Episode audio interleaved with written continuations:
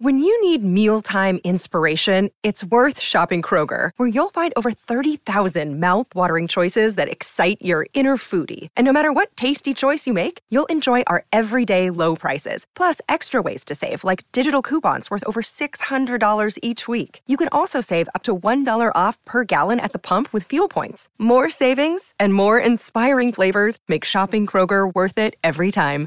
Kroger, fresh for everyone. Fuel restrictions apply.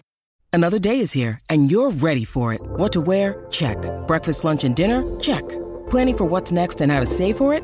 That's where Bank of America can help. For your financial to-dos, Bank of America has experts ready to help get you closer to your goals.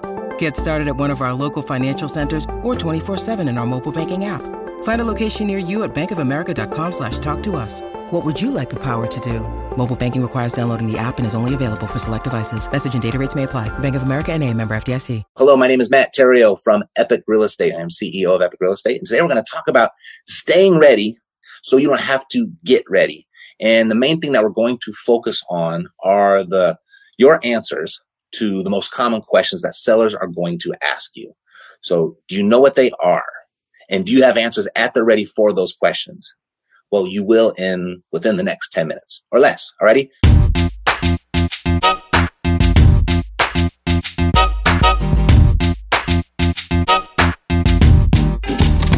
This is Theriault Media. But before we start, what we're really talking about is just getting in front of motivated sellers and if you're really serious about getting in front of motivated sellers so you can buy real estate at a discount, because that's where the discount comes from, from a seller's motivation, then you might like the unique approach that we share with our clients that puts us in front of discounted real estate on a daily basis. If that sounds good to you, then uh, you can have a look at reiace.com. Take a look over there. I just put a brand new little uh, training video up, and uh, so go take a look. All righty, let's get started. So when it comes to talking to motivated sellers. I mean, we all know that we need to take the lead, right? We need to take the lead. We need to show them the benefits of selling their properties to us, even if it is at a discount. But a huge thing that holds people back are some of the most basic questions that they get asked when they get these questions asked. They, they're asked over and over and over. And, and uh, I see it all the time. People are just, they're so worried about these conversations, especially in the beginning, these conversations with sellers to the point that they don't even prepare for them. I mean, they just kind of wing them and they, wing it. And because they know that they're supposed to talk to sellers, so they want to get right to that conversation as quickly as possible because they want to put deals together. And uh, but they just go in without a plan, and it makes total sense, by the way. I mean, because people, investors are people, and uh, people are human beings, and that's just what human beings do.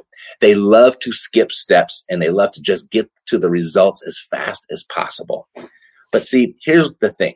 Let's put it this way: when something is is significant in the amount of money that we make is on the line. We make a lot of money as real estate investors. So you've just got to go in with some preparation and even better, some practice. And, you know, really when you're talking to a seller, it's game time when you're talking to a seller. And if you go into the game with no preparation or no practice, you're going to lose. You know, I saw a meme on Instagram. It's not recently. I've seen it a few times. It says, if you stay ready, you don't have to get ready. And I've heard it before because uh, it just kind of struck me though differently this time because we have an REIA summit coming up and it's at these summits where we get our clients prepared for the big game, if you will. And, and part of the preparation, it has to do with being ready for the most commonly asked questions that a seller is going to ask you and how to answer them so that you don't get the phone hung up on you, how to answer them so you keep the conversation going forward and how to answer them in a way that uh, has the seller actually invite you over to come take a look at their property so you can give them an offer. And uh, by the way, if, if you like the way this is sounding, you want to go deeper and be prepared for all of the stuff that this business can throw at you, you might like to check out how we do it and why why it works so well for us. If that sounds interesting, then head on over to reiace.com. Check it out. All right.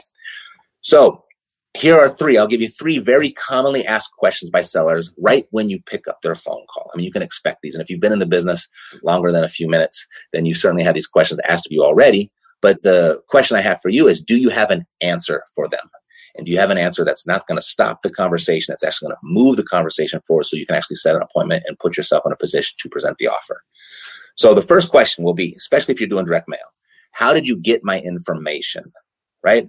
Why are you why are you sending this to me? How'd you get my information? And so the answers that I like to give are the honest answers, transparent answers. And not only because it's the right thing to do and it's how we should treat each other, but it really catches sellers off guard because they're expecting some slick, fast talking answer. And when they don't get that, um, they're surprised and basically they're pleasantly surprised. So, how did you get my information? The answer to that we'll say something like, well, I'm a real estate investor and, you know, I'm working in the area. I buy data based off of my portfolio criteria and I just use what they give me. And, and sometimes it's a good fit. Sometimes it's not. Do you have a house for sale? So that's it right? It's very clear, very honest, and that's absolutely the truth. So a lot of people will panic with that question because they don't know what to say, and they and they said the person will get all mad at them, and they feeling like they're being intruded on. But if you just kind of diffuse it by saying, "Hey, I'm just an investor. I work in the area. I buy data. You know, I do marketing, and sometimes it's a good fit. Sometimes it's not. It's not a perfect system, but it works a lot of times. And uh, by the way, do you have a house for sale?" And just always finish with a question, and it keeps them moving forward. It'll diffuse the whole thing. Right. So that's one question. How'd you get my information? Another question is, how much are you going to give me for the house? What's your price? What's your offer? Right. You'll get that right away. And, uh, again, honesty and, and, transparency, I think is the best policy because, uh, that's how we should treat each other. And it's not what they're expecting. All right. So, uh, what's your offer? I'll say something like, well, I, honestly, I, I, don't know. I mean, I can't answer that question without seeing the property. And I don't want to quote you a number and not be able to back it up. And, you know, actually, it'd be a shame if that after I saw your property, I could actually give you more. Is your property for sale?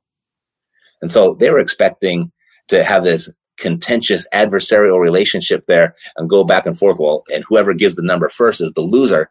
And it can be totally diffused with just explaining what actually the process is, right? I don't know. I can't tell what the house is worth or what I'm going to offer you the house without seeing it. And, uh, you know, it would be a shame if I gave you one number and after I saw the property, I couldn't even back it up. But what would be a bigger shame is if after I saw the property, I could have given you more and we both would have lost if we just stopped this whole conversation right now. Is your property for sale? And boom, moves right on forward. So that's another answer. Another question. And this really kind of scares the people that are just getting started when the, the seller will ask, well, how long have you been doing this? Particularly if you picked up the phone, you act, you're acting a little timid or you're a little nervous and they can hear it in your voice that that might be uh, asked of you. Or if they're just really in a bind and they need a solid solution, they need a confirmation that it's actually going to work out with you. And that question will be, how long have you been doing this?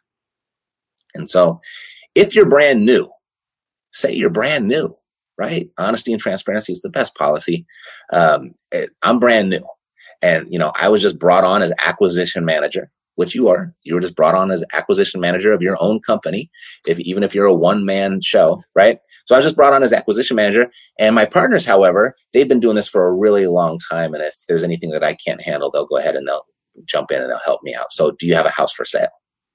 Okay. So we actually position ourselves as our clients partners, not in the rewards, but partners in the uh, the actual successful transaction of the real estate. So if they ever do get in a bind, they have immediate access to us via the the Voxer app, and they can always chime in. And so that answer, that question, is 100% accurate, and it diffuses and puts the seller at ease. You know, I'm brand new. I just brought on as acquisition manager, but my partners, they've been doing this for a really long time, and they're going to help me out if I there's I come up against anything I can't handle.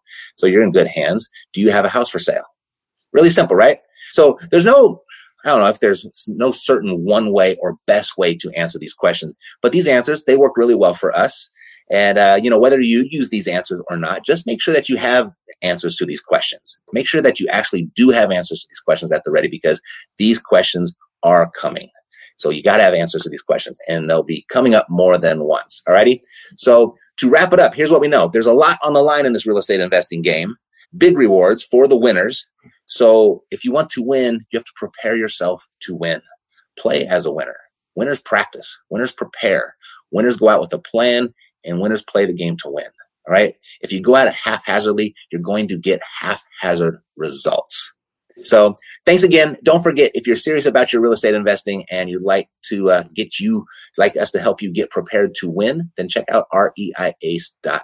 All right. I'll see you tomorrow. Take care. Bye. This podcast is a part of the C Suite Radio Network. For more top business podcasts, visit c-suiteradio.com.